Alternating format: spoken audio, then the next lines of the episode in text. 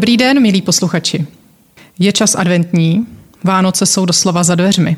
V mnoha rodinách se budou praktikovat některé staré vánoční zvyky, připravovat se budou tradiční jídla a děti budou vyhlížet Ježíška s nadějí, že jim nadělí pod stromeček vysněné dárky. Pojďme si ale připomenout, jak tento sváteční čas prožívali naši předkové. Jaké zvyky oni dodržovali, co jedli a jak to vlastně bylo s dárky. O vánočním čase si budu povídat s doktorkou Valburgou Vavřinovou, historičkou, spisovatelkou a autorkou knih o Vánocích. Dobrý den. Od mikrofonu vás všechny zdraví Jana Voleská. Paní doktorko, než se dostaneme přímo k těm vánočním zvykům, které nás zajímají, pojďme si vysvětlit pojem advent, který teď prožíváme, kdy vlastně začíná, končí a stejně tak, jak se v církevním kalendáři vymezují Vánoce. Vy jste tak krásně začala tím, že přemýšlíte o tom, jak kdo bude trávit vánoční svátky a jaké zvyky dodržovat či nedodržovat. A my si asi musíme přece jenom na úvodu připomenout jednu neodiskutovatelnou věc, a totiž, že Vánoce jsou skutečně jedinečným křesťanským svátkem. Je to svátek náboženský, který ale je tak báječný tím svým založením, vítání, narození dítěte, že ho přejali ateisté a nejenom ateisté, ale i třeba jiné náboženské kultury, které se setkaly s tou křesťanskou obcí, tak potom ty Vánoce někdy více otevřeně, někdy skrytěji slavili spolu s křesťany. Ovšem nebyl tam ten náboj toho duchovna, toho očekávání narození syna Božího, ale připomínka narození dítěte jako pokračování a budoucnosti lidstva. Máte pravdu, že začíná předvánoční část, máme advent a to je vlastně takové to období přípravy věřících na ten důležitý svátek narození na Boží hod vánoční. Advent v dnešní době trvá 4 neděle a myslím tím neděle jako den, ne jako týden. A to znamená, že vlastně od Božího hodu vánočního, od toho 25. prosince, je potřeba si odpočítat ty 4 neděle. A tam začíná advent. A tady už z toho vidíme, že vlastně ten počátek toho adventního času je kolísavý. Stejně jako jsou Velikonoce kolísavým svátkem, tak i to adventní období připadá každý rok na jiný den. A v letošním roce máme úžasný advent, protože hned po první adventní neděli je svátek svatého Ondřeje apoštola. To je svátek, který nejenom tedy připomínal jednoho z nejbližších souputníků Ježíše, protože to byl Ondřej, koho Ježíš jako první ho oslovil, aby ho následoval, ale je to i svátek, kdy naši předci právě dodržovali řadu zvyků, které potom v souvislosti s tím svátkem upadly do zapomnění, ale přelily se do oslav štědrého dne, štědrého večera a Božího hodu vánočního. Třeba takové to věštění, jestli se dívka provdá tím, že hází střevíc nebo pouští se lodičky a nebo se třese stromem v sadu, to, co my máme dneska díky Erbenovi spojené se štědrým večerem, tak to dřív připadalo na svátek svatého Ondřeje. To je zajímavé. A jaké další ještě svátky teda spadají do toho adventního času? Co ještě lidé slavili? Advent bylo tedy období postní, nicméně nebylo to období smutné, jak bychom si mohli myslet, protože první adventní neděle v křesťanském kalendáři nejenom předjímá tedy tu oslavu těch Vánoc, ale je zároveň i prvním dnem křesťanského roku. Takže proto třeba křesťané nějak zvlášť bujaře nechtěli oslavovat Silvestr a nový rok občanského kalendáře, protože oni vlastně ten počátek toho nového roku už měli za sebou. A i když tedy hovoříme o tom, že to je postní období, tak tam narazíme na řadu svátků, které jsou spojeny s koledováním, s obdarováváním, s průvody. Bohužel dnes stejně jako svátek svatého Ondřeje už není spojován s nějakými velkými lidovými veselicemi nebo zvyky, připomínkami, tak ani svátek svaté Barbory už není u nás spojován s barborkami. Je to spíš výjimečně a je to škoda, protože barborky to byly takový ten předstupeň toho průvodu svatého Mikuláše, byly to mladé dívky, které jako první o svátku Světice chodily po vesnicích a rozdávali hodným dětem, které odpovídali správně na otázku, kdo to byl, svatá Barbora, různé sladkosti. Nejčastěji to byla perníková srdíčka a nebo jablíčka. Svaté Barboře, která je jednou ze 14 pomocníků a zároveň je to patronka takových neženských povolání, jako byli třeba horníci nebo puškaři, ale i třeba koželuhové. Byla tedy patronkou a je patronkou povolání, které měly co dočinění s ohněm a nebo byly jinak nebezpečné, tak se uctívala celosvětově a všude byla stejně oblíbená. Ve středověku třeba jméno svatá Barbora patřilo do 5 nejčastěji používaných dívčích jmen. A my samozřejmě máme Barboru spojenou ještě se zvykem barborek, jakoby třešňových větévek, které se mají ve svátek Světice nejlépe brzo ráno uříznout sadu a podle nich se potom věští, že pokud ve Světnici na Štědrý den vykletou, tak se dívka provdá, pokud ne, tak jí hrozí, že tedy ještě rok zůstane doma u rodičů. Takže to byl po svatém Ondřeji, kdy svatý Ondřej ne vždycky byl součástí adventu, ale svatá Barbora vždy byla adventním svátkem, tak nám tam potom přichází svatý Mikuláš. Ano, myslím, svatý Mikuláš. Populární svátek i dnes. Ano, svatého Mikuláše jsme si uchovali a paradoxně je to přitom světec, který byl vyjmut z oficiálního křesťanského liturgického kalendáře pro svou nehodnověrnost. Nicméně tento biskup, jeho působení je připisováno do města Myry, si získal velkou oblibu mezi věřícími. Nejspíš k tomu hodně přispěla legenda o svatém Mikuláši, kde se podrobně popisují jeho zázračné skutky a on podle nich byl takovým hodně všetečným biskupem, který se zajímal o lidi ve městě, kde působil jako pastýř tamnější křesťanské obce. Takže taková nejznámější legenda, která je spojována potom i s tím, že Mikuláš nosí dárky, vypráví o tom, že jednou podvečer se potuloval po ulicích Myry a protože tam je teplo, okna byla otevřená, tak on vždycky se někde zastavil, poslouchal, co se tam děje a vyslechl také hádku mezi otcem a dcerami, kdy tatínek, který byl hodně zadlužený, nutil dívky, aby vlastně vyrovnali ty jeho dluhy tím, že budou pracovat nevěstince. No a Mikuláše to velmi rozlobilo, a aby děvčatům pomohl, ale sám se nedostal do řeči, tak tajně položil do okna 3 váčky s finanční částkou, která jak zaplatila těm dívkám věno, tak i tatínkovi dluhy. No ale samozřejmě, že stejně jako byl Mikuláš všetečný a sledoval, co se v tom městě děje, tak zase obyvatelé města sledovali, co dělá Mikuláš. Takže se to brzo rozneslo a dostalo se to do legend, které prý potom vedly k tomu, že Mikuláš chodí a obdarovává malé děti na upomínku tohoto činu. Ale Mikuláš ve středověku nebyl spojován jenom s tím obdarováváním, ale také byl patronem dětí a mládeže. Takže na svatého Mikuláše se pořádaly různé hry, které zaštiťovaly většinou církevní školy, chodilo se v průvodu, zpívaly se koledy a v tom adventním čase to bylo vlastně druhá adventní kolední obchůzka.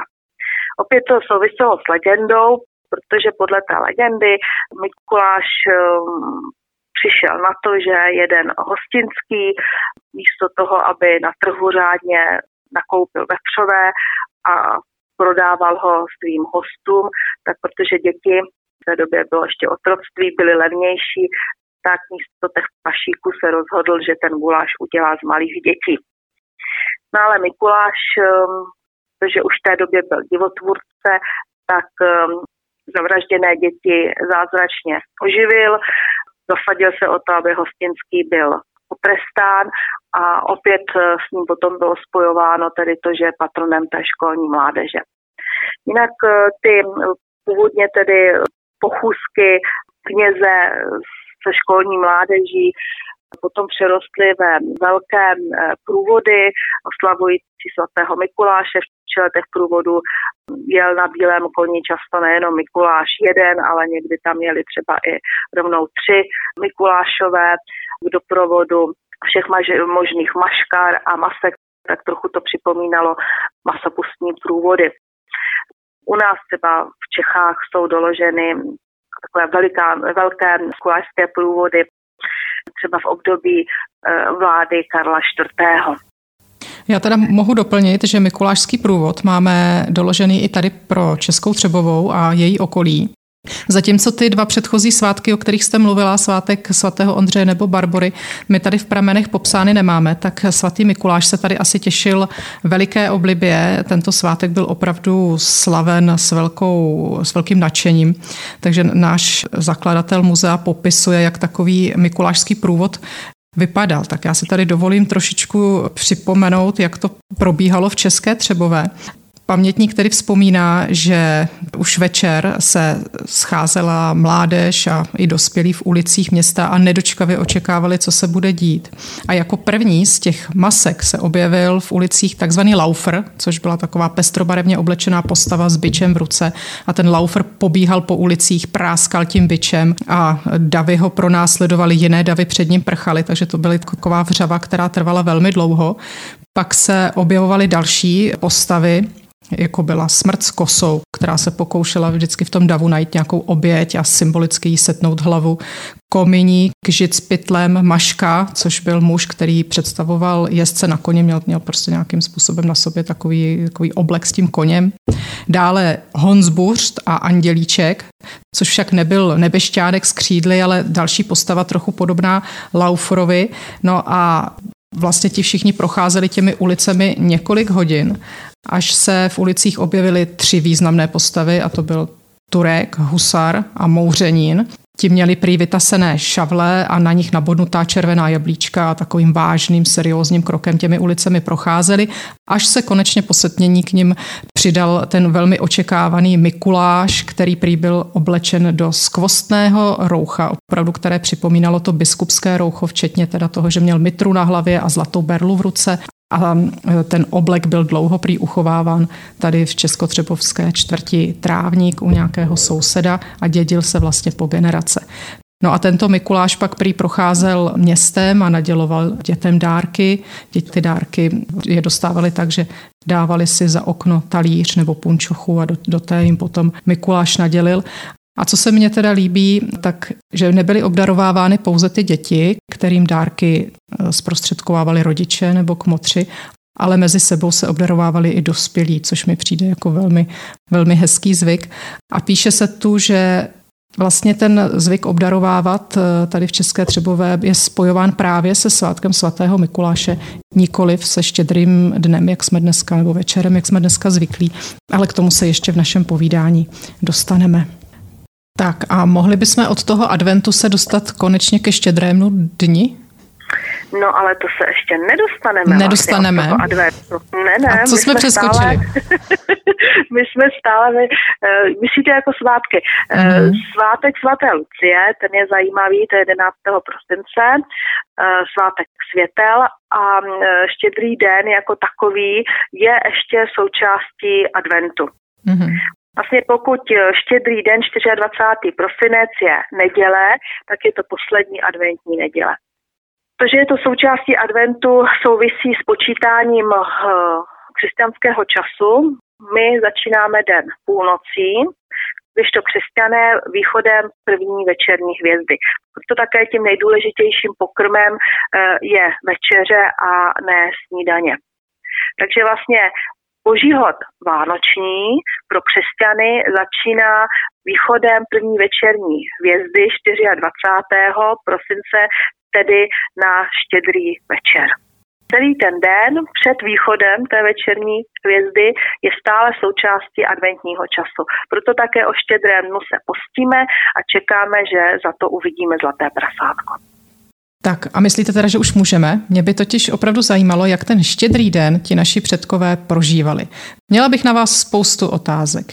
Zajímalo by mě, jak ho tedy prožívali, co jedli, jaké zvyky dodržovali, jak to bylo tady s těmi dárky v minulosti, co takový stromeček, no a samostatnou kapitolou by mohly být Betlémy. Tak co byste mi k tomu Štědrému dni mohla všechno říct? Tak možná, že bychom byli zklamáni, pokud bychom slavili třeba skutečně ty první křesťanské oslavy, protože křesťané zpočátku, než se kodifikovala křesťanská víra jako ta rozhodující, vůči a jediná, tak třeba slavili pouze neděli jako jediný svátek, v kterém se zmotňoval ten příběh toho Ježíše, počínaje jeho narozením po křižování a slavné zmrtvýchvstání. My ovšem máme takové ty blízké našemu srdce Vánoce spojené s 19. stoletím, s obdobím věku páry, dostatku, kdy si mohli třeba ty dárky začít dovolit mezi sebou dávat od těch Vánocích i ty chudší vrstvy. Takže teprve od toho 19. století potom začíná taková ta éra velkých dárků pro všechny. Stejně tak vánoční stromeček je relativně novodobým vánočním zvykem. Opět je spojen s německým prostředím a s oblastí hanzovních měst. Tam vlastně v kronikách těch hanzovních měst od 16. století se tu a tam objevuje zmínka o tom, že Hanza to bylo sdružení obchodníků, že obchodníci, když pořádají vánoční slavnost pro své rodiny a děti, tak v sále, kde se sejdou ke slavnostnímu jídlu, stojí ozdobený strom a na tom stromě jsou různé věci, které potom si mohou děti obrat a odnést si to jako dárky.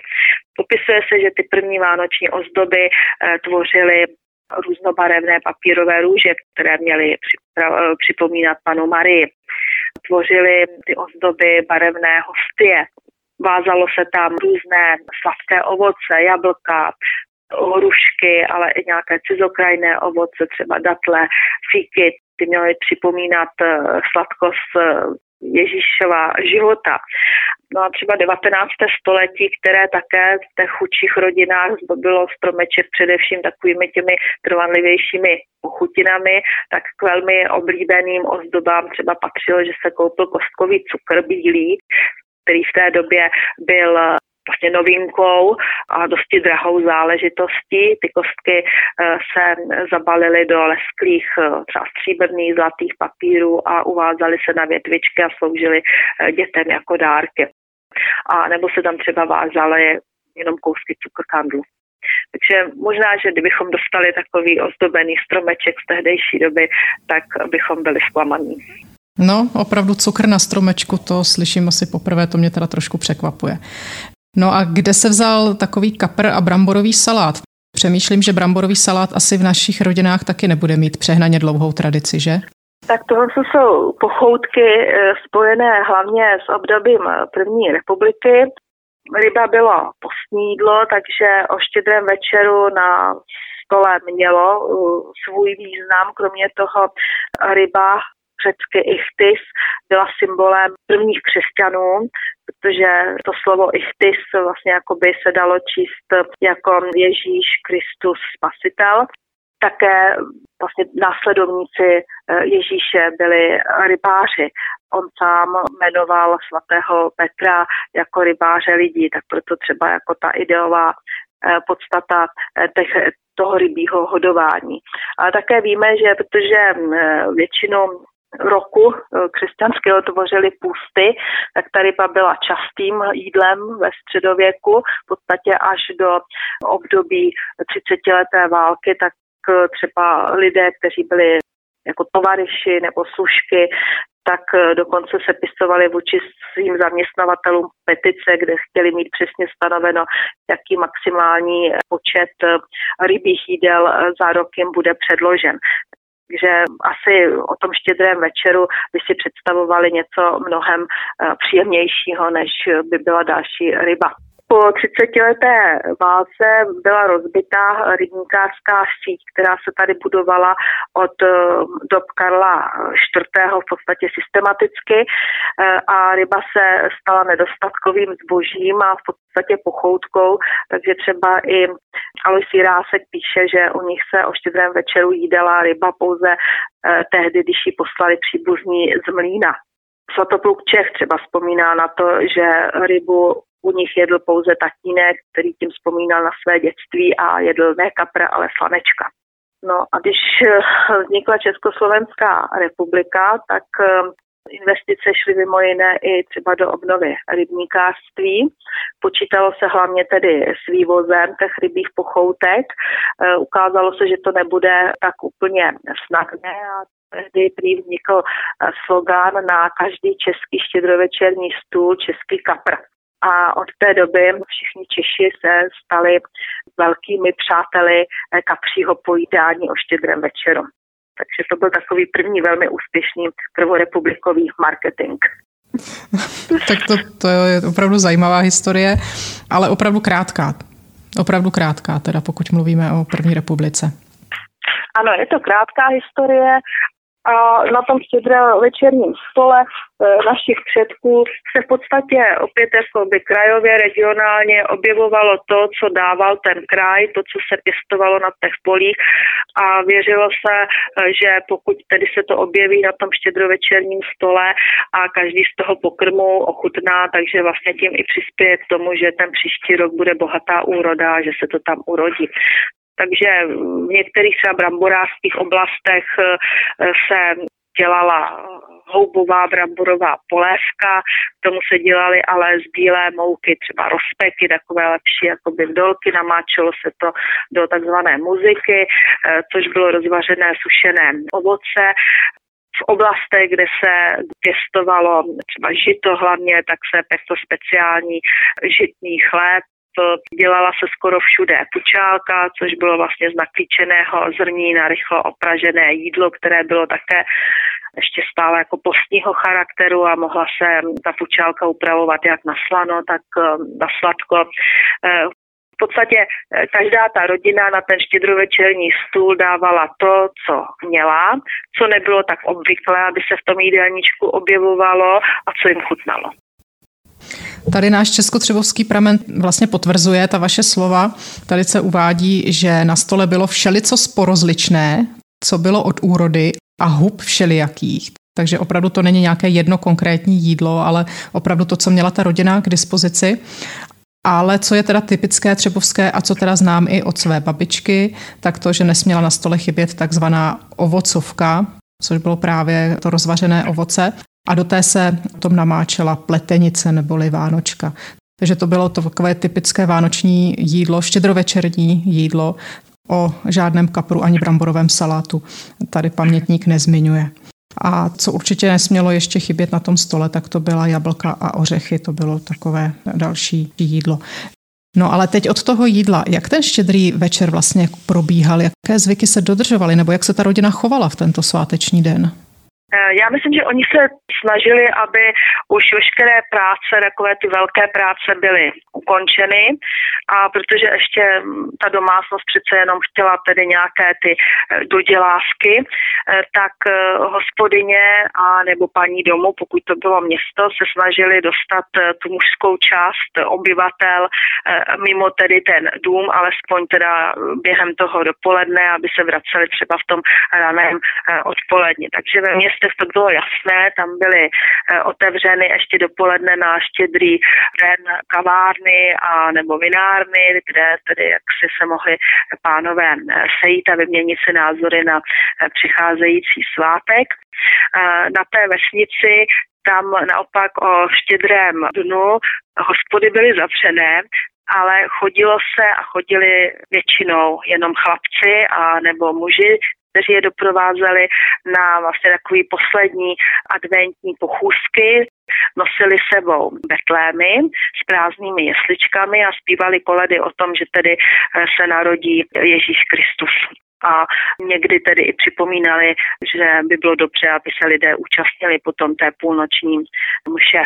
Do té doby, než byly půlnoční mše přesunuty a jeden čas byly v té katolické oblasti zakázány. V městském prostředí potom vznikl zvyk o štědrém dnu strojit vánoční stromeček, do toho se mohla zapojit celá rodina a pokud třeba se očekávalo, že potom až přijde masopust, tak se budou mladí brát, tak právě o tom štědrém dnu bylo zvykem, že ta rodina ženicha navštěvovala rodinu nevěsty a ti mladí společně zavěšovali na ten vánoční stromeček snubní prstínky, případně tedy ohlášky, které měly být potom po skončení tedy toho postního období ohlášeny v kostelích, že se budou teda brát. To byl takový hezký zvyk, ten myslím, že by se mohl i obnovit. Jak už jsme si říkali, tak ten štědrý den byl součástí postního období, takže se moc nejedlo, vlastně by se měl dodržovat po tu dobu půst, nejlépe tedy úplný, to znamená odříkat si nejenom teda konzumaci jídla, ale třeba i pití, ale nijak zvláště to zase nedodržovalo. S tím, že děti, aby se nesnažili někde ukořistit nějaké dobrůdky, tak jim bylo přislíbeno, že pokud teda vydrží a budou se postit, většinou dostali k obědu krupicovou kaši nebo nějakou jinou kaši, tak že uvidí večer zlaté prasátko. To známe. To je vlastně nejtajemnější bytost Vánoc, zlaté prasátko, protože nikdo vlastně neví, kde se to zlaté prasátko vzalo. Někteří odkazují ke Keltům, někteří k té symbolice toho slunce, že by se vlastně o tom zimním slunovratu to sluníčko mělo začít zase vracet, ale neuvidíme, když se budeme pustit zlaté sluníčko, ale zlaté prasátko. Nikdy jsem ho neviděla, přiznám se. I když jsem se o to pokoušela. Asi jste se nepostila. No, asi špatně. Já tady zase teď použiju pramen, který se nám tady dochoval a který mluví o tom, jak se slavil štědrý den nebo štědrý večer v České Třebové. Tak ten mluví přesně tak, jak jste řekla o tom, že to byl den přísného půstu až do večera. A vlastně ten půst končil východem první hvězdy. A dokud nevyšla na nebi první hvězda, tak se nic nejedlo a ta rodina se sešla, zasedla k tomu štědrovečernímu stolu až s východem té první hvězdy. Co bylo zakázáno tady, tak se píše konzumace všech mléčných výrobků, toho se lidé tedy odříkali.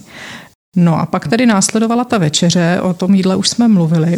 A po té večeři tady chybí ten moment, na který my se všichni těšíme dneska v současnosti, to rozdávání dárků. Se nerozdávali, to patřilo k tomu svátku svatého Mikuláše, ale pak vlastně nastává ten čas až do půlnoční, který bylo potřeba nějak vyplnit, nějak si ho zpříjemnit, nějak si ho ukrátit a to byl prostor pro dodržování nejrozličnějších zvyků, tradic a podobně. Tak já zkusím tady vyjmenovat některé ty zvyky a vy mi když tak řeknete, jestli jsou obvyklé nebo neobvyklé.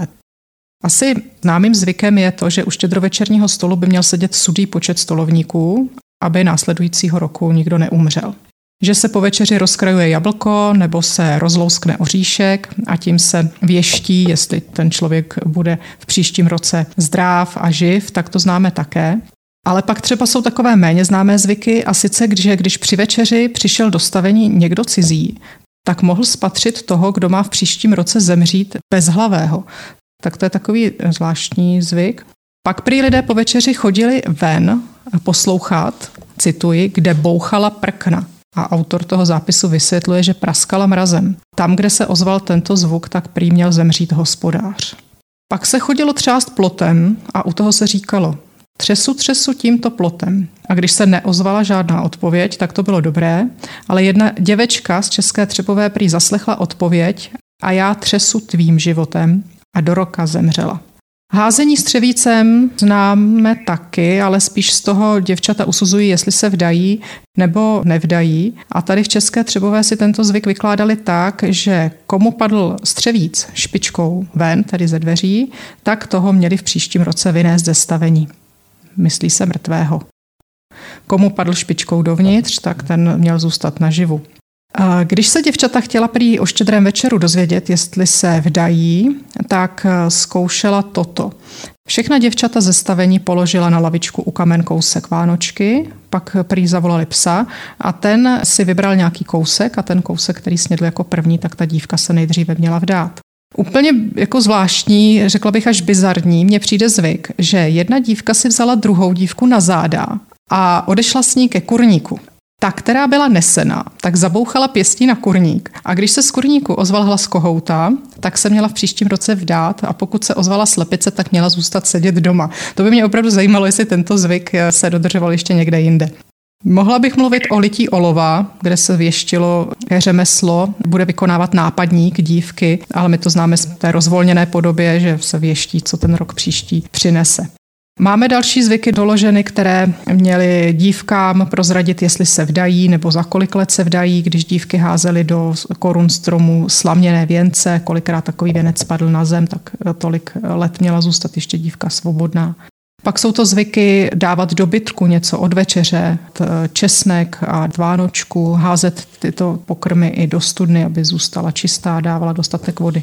Pak to byly zvyky, ze kterých hospodáři věštili, jaká bude úroda, jestli rok bude úrodný, neúrodný, jestli bude rok suchý nebo bude dostatek vláhy, jestli nepřijdou nějaké bouřky, které budou ničit úrodu. A pak zvláštní zvyky sledovat aktivitu čarodějnic.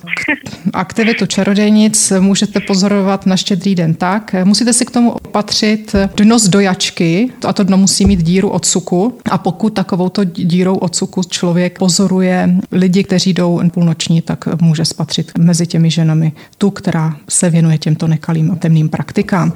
No, k těm zase známějším zvykům pak patří pískání na hliněné slavíčky v kostele, pomši na půlnoční. Vlastně Třebová byla městem hrnčířů, takže ty slavíčky tady přímo vyráběli a používali je v něj při té bohoslužbě. Tak, co říkáte na tyto naše českotřebovské zvyky? Tak já mám pocit, že jste v podstatě vyjmenovala 99,9% zvyků, které se dodržovaly. Netvrdím, že všude.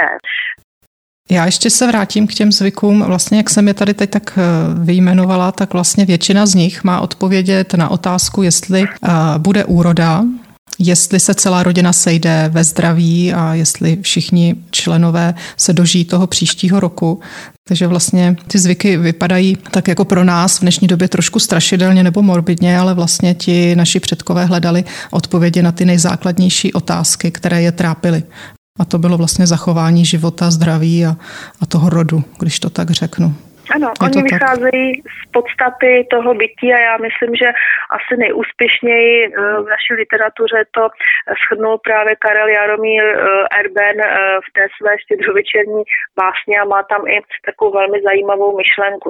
Co je lepší, jestli teda žít v té blahé nevědomosti, anebo se teda pokoušet odhalit to temné tajemství a dozvědět se, co za ten rok na nás čeká.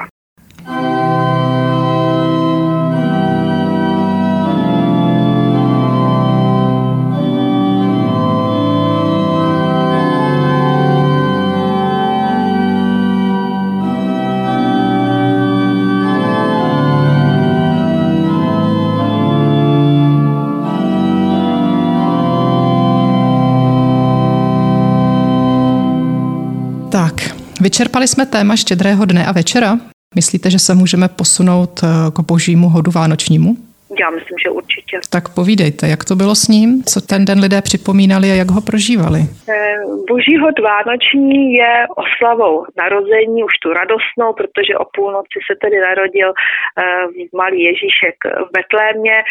Konaly se mše, nebyly samozřejmě tak hojně navštěvovány jako třeba ta půlnoční, protože lidé odpočívali, ale i na tu ranní mši přicházeli. Byl to liturgicky velmi významný den, protože se mohly konat hned 3 mše během toho dne a tím tedy už je započítána i ta mše půlnoční, potom je to ta ranní a potom jsou to ty nešpory vlastně tam, kde končí opět teda východem té večerní hvězdy ten boží hod vánoční a otevírá se první svátek vánoční. Ten boží hod vánoční probíhal v poklidu. Lidé se chodili navštěvovat, vzájemně se zvali na obědy, nebo třeba na čaje, nebo na kávu. To bylo hlavně tedy v tom městském prostředí, na té vesnici prostě chodili se pochlubit s dárky.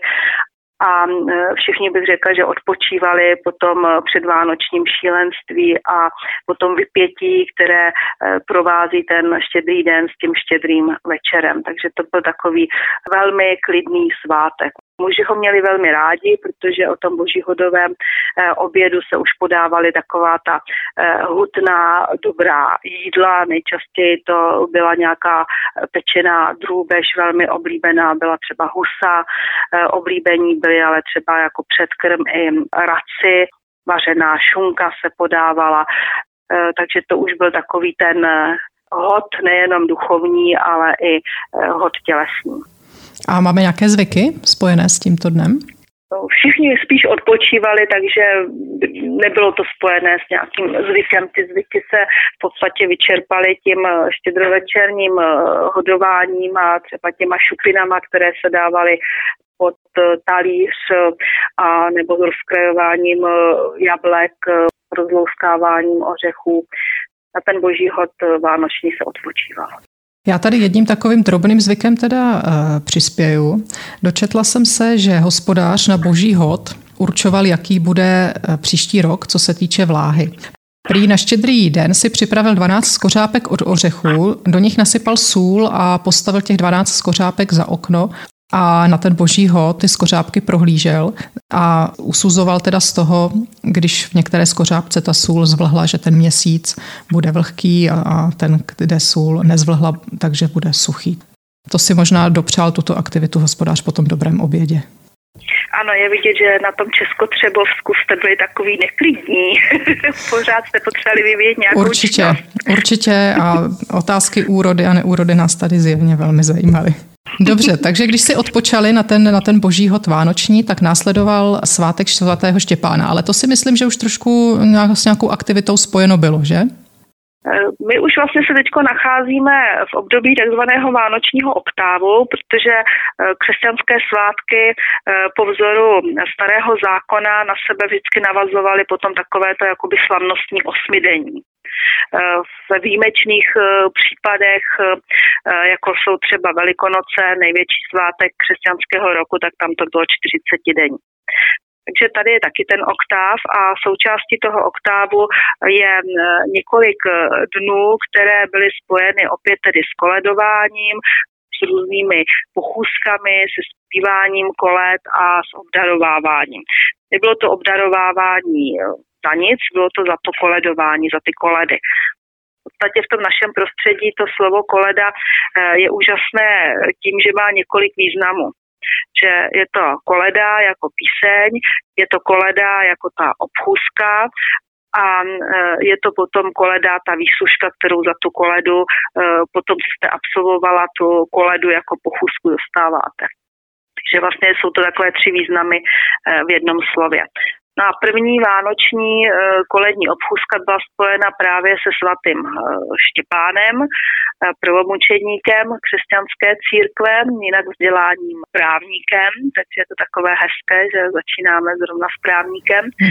A Štěpán podle nového zákona, tedy podle apokryfu, byl jediným člověkem, který se zastal Ježíše před židovskou veleradou, před Sanhedrinem, a později potom kritizoval ten odsudek, že to nebylo vlastně právně, neodpovídalo to tehdejším právním normám. Ovšem vybral si k tomu nevhodný čas, i když podle všeho měl tedy pravdu, byl za to ukamenován a stal se tak vlastně prvním krvavým mučedníkem křesťanské víry. Na Štěpána chodili koledovat v podstatě hlavně chlapci. Jako výslužku dostávali to, co se objevovalo na tom štědrovečerním stole, někdy dostávali i peníze a v opět německojazyčných a příhraničních oblastech, hlavně teda třeba v tom blízkém pohraničí, tedy příhraničí v Bavorsku, byl svatý Štěpán spojován s koňmi, byl to patron koní, o tamtuť tahlonsta úcta ke svatému Štěpánu potom přišla třeba i do Maďarska, takže v oblastech, kde se chovaly koně nebo se kůň uctíval jako velice důležité domácí zvíře, se také někdy hovoří jako o koňském svátku, protože ráno na svatého Štěpána se chodilo s koňmi před kostel a po skončení mše potom kněz těm koním žehnal a koně dostávali speciální svatoštěpánské lepší krmení než třeba v ty ostatní dny. Také se na svatého Štěpána v některých krajích pekl svatoštěpánský chléb, což asi nejblíže je takovému tomu biskupskému chlebíčku, který známe a který na těch vánočních stolech se někdy objevuje vedle vánočky. Já tedy můžu potvrdit taky z České Třebové teda tento zvyk chodit koledovat, teda bez koní. Tady v pramenu se píše, že teda chodila koledovat hlavně tedy chudá mládež a dále nemocní a duševně zaostalí. Takže tady vidíme takový nějaký projev solidarity těch ostatních obyvatel města, kteří obdarovávali právě ty chudé a nemocné drobnými penězi, kousky, vánočky, jablky a podobně. Takže to byla opravdu taková ta drobná koleda. Tak a můžeme se přesunout ke svátku svatého Jana, miláčka páně? Ano, to svátek svatého Jana Miláčka páně byl především svátkem všech mužů, kteří měli možnost beztrestně koštovat a ochutnávat víno, protože se právě světilo v těch kostelích, takže jako ve vinařských oblastech velmi oblíbený svátek, protože nikdo nemohl odmítnout Janovu lásku. Jak souvisí tedy víno se svátkem svatého Jana? Podle legendy Jan měl být otráven právě číší vína, kterou mu podali při bohoslužbě, ale Jan, i když to víno vypil, tak protože předtím tomu poháru požehnal, tak zůstal netknut tím jedem. Takže proto je spojován Jan s tím vínem.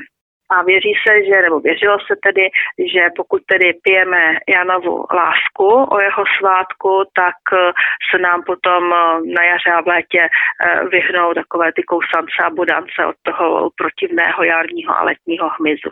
Jestli to funguje i na klíšťata, nevím.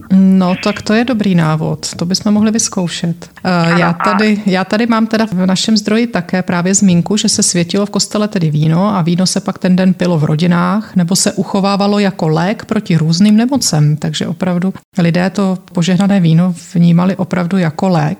A pramen taky uvádí, a teď cituji, ten den doma a po hospodách padlo dost vína i neposvěceného. Takže to byl opravdu asi oblíbený svátek. Rozhodně ano. No, pak tady mám další zvyk ten den, a sice zvyk chodit ráno ven, koupat se do nějakého zdroje přírodního, teda myslím si, že velmi chladného, a to mělo chránit před nemocemi také. Trošku se obávám, když to odlehčím, že kdybychom to možná zkoušeli, tak bychom potom potřebovali to víno právě proti nastuzení minimálně. Tak potom by to asi byl spíš svařák, než to víno svatého Jana.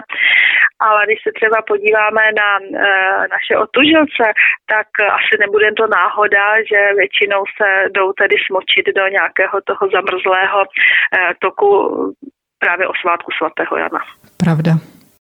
A co svátek mláďátek? 28. prosince. Ten má tak krásný název, svátek mláďátek. Ale ta historie z toho svátku nebo ta tradice není moc pěkná, že?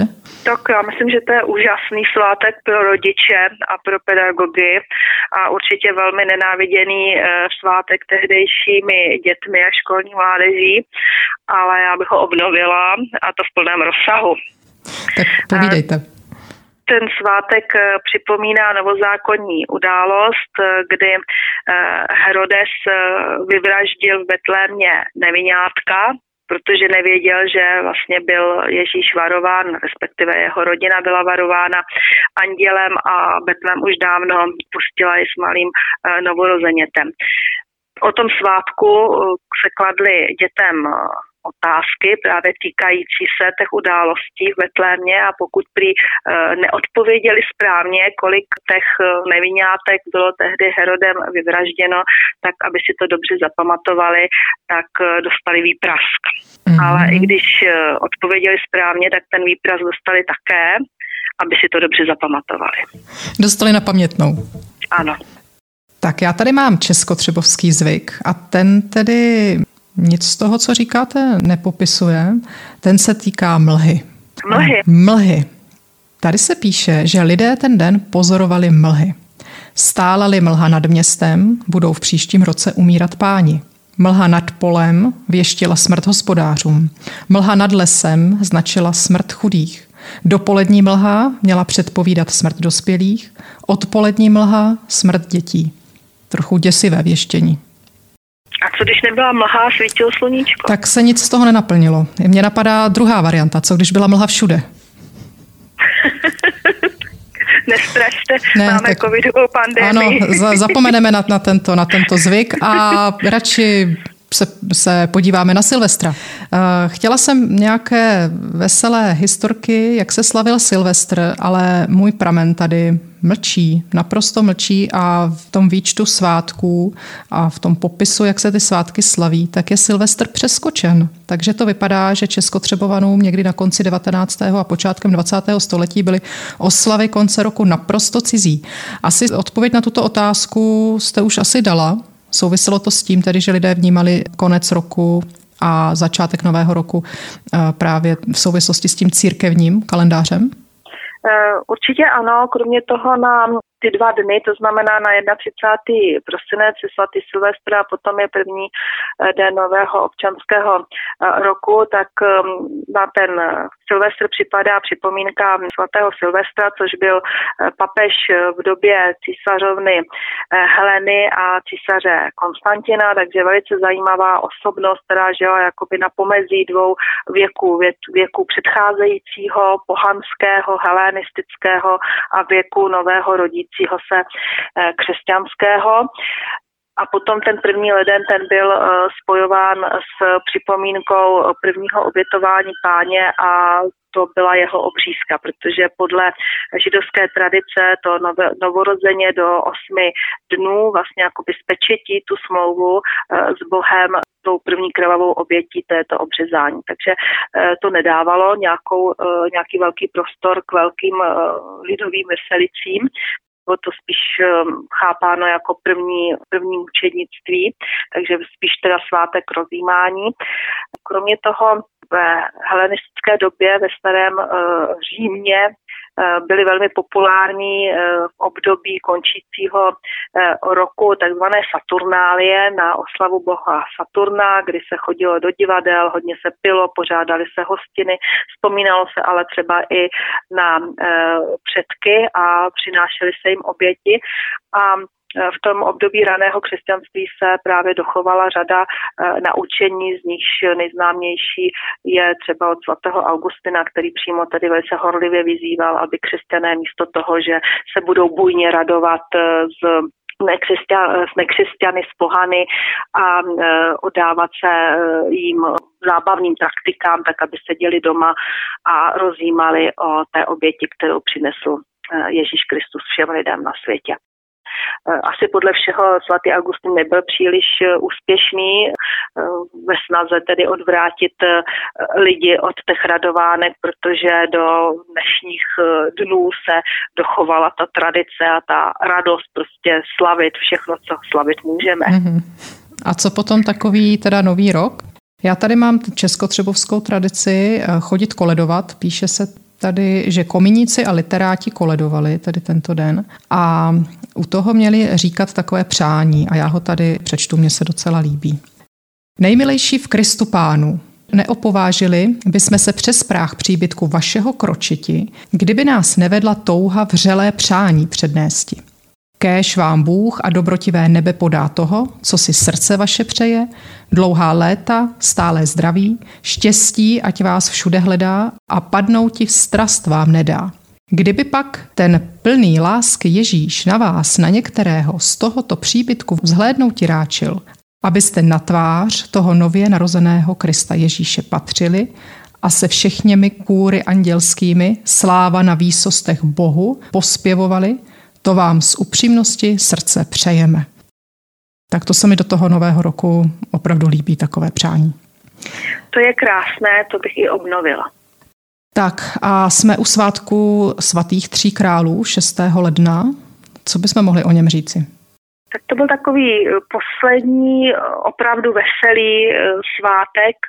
Sice dnes nekončí vánoční čas svátkem svatých 3 králů, ale až nedělí po svátku svatých 3 králů, na kterou připadá křest Páně.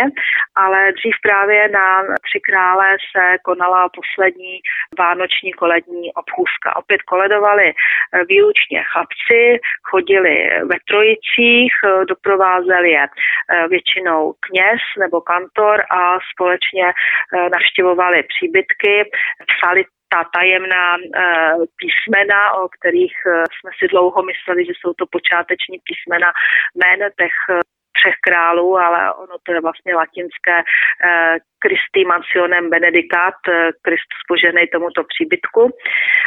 A odnášeli si za to opět drobné dárky, někdy i peníze. Ty většinou dostával ten kněz a nebo ten kantor, který s těmi dětmi nebo mladíky chodil. Ta tradice je teda známá i z České Třebové a ta se vlastně obnovila, dodržuje se dodnes. A já tady teda ještě můžu nabídnout další zvyky. A sice na 3 krále prý lidé vstávali velmi časně z rána a chodili se koupat, takže máme opět to koupání v nějaké ledové vodě. A opět je to mělo chránit před nemocí, konkrétně teda před prašivinou. Bylo však třeba, aby člověk k té řece nebo k tomu rybníku běžel nahý a 3krát se měl do ní pohroužit a pak zase měl běžet domů. A to se prosím doporučovalo i dětem a děti to praktikovaly. Ze stejného důvodu se prý koupali i nebo brodívali koně, zase tedy, aby nedostali prašivinu a někteří hospodáři nechávali v ten den koně i kovat. Pak se pila svěcená voda a to prý byl dobrý prostředek proti zimnici, proti psině. Den před 3 krály se světila voda a hospodář posílal také světit sůl, do které zastrčil kousek křídy, sýry a bobkového listu. A to všechno pak bylo užíváno během roku v hospodářství. Svěcenou vodou se v domě vykrápěly všechny vchody a kouty, což měl být prostředek proti tomu, aby se v domě nedrželi zlí duchové. Sůl a další věci potřebovali pak lidé při nějakých obřadech proti nemocem, jak u lidí, tak u dobytka. A křída se prý strouhala do mléka, aby nikdo na užitku neuškodil. A mlékařky ji strouhaly do mléka proto, aby měly hustší smetanu. Tak, to jsou zvyky z České Třebové. Tak já myslím, že ten zvyk, kdy vesnicemi běhaly ty skupiny naháčů k tomu vodnímu toku, tak to jako i dnes by určitě jako se dalo použít a bylo by to přitažlivé i pro návštěvy turistů z České Třebové. Možná by si to našlo své příznivce a obávám se, že i své odpůrce. Takže nechám na každém.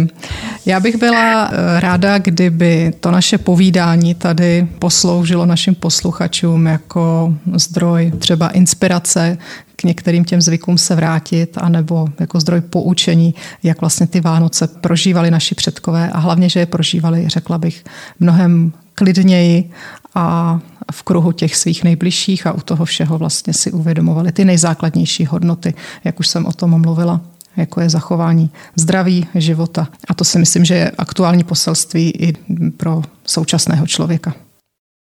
Ano, já myslím, že to je ta podstata. Já si vždycky vzpomenu na Karla Čapka, jak on o vánočních dárcích psal, že není důležité to, co dostaneme, ale jak to přijmeme a že všem svým čtenářům a všem lidem na světě přeje jenom samé šťastné dárky. A myslím, že pokud si z Vánoc uděláme taky ten skutečně šťastný dárek, který si nadělíme bez ohledu na to, jak ho budeme trávit, tak to je ta podstata těch Vánoc.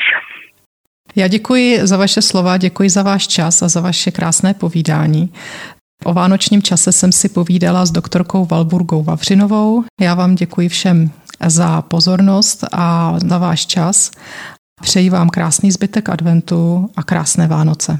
Děkuji vám za pozornost a loučím se s vámi. Nashledanou.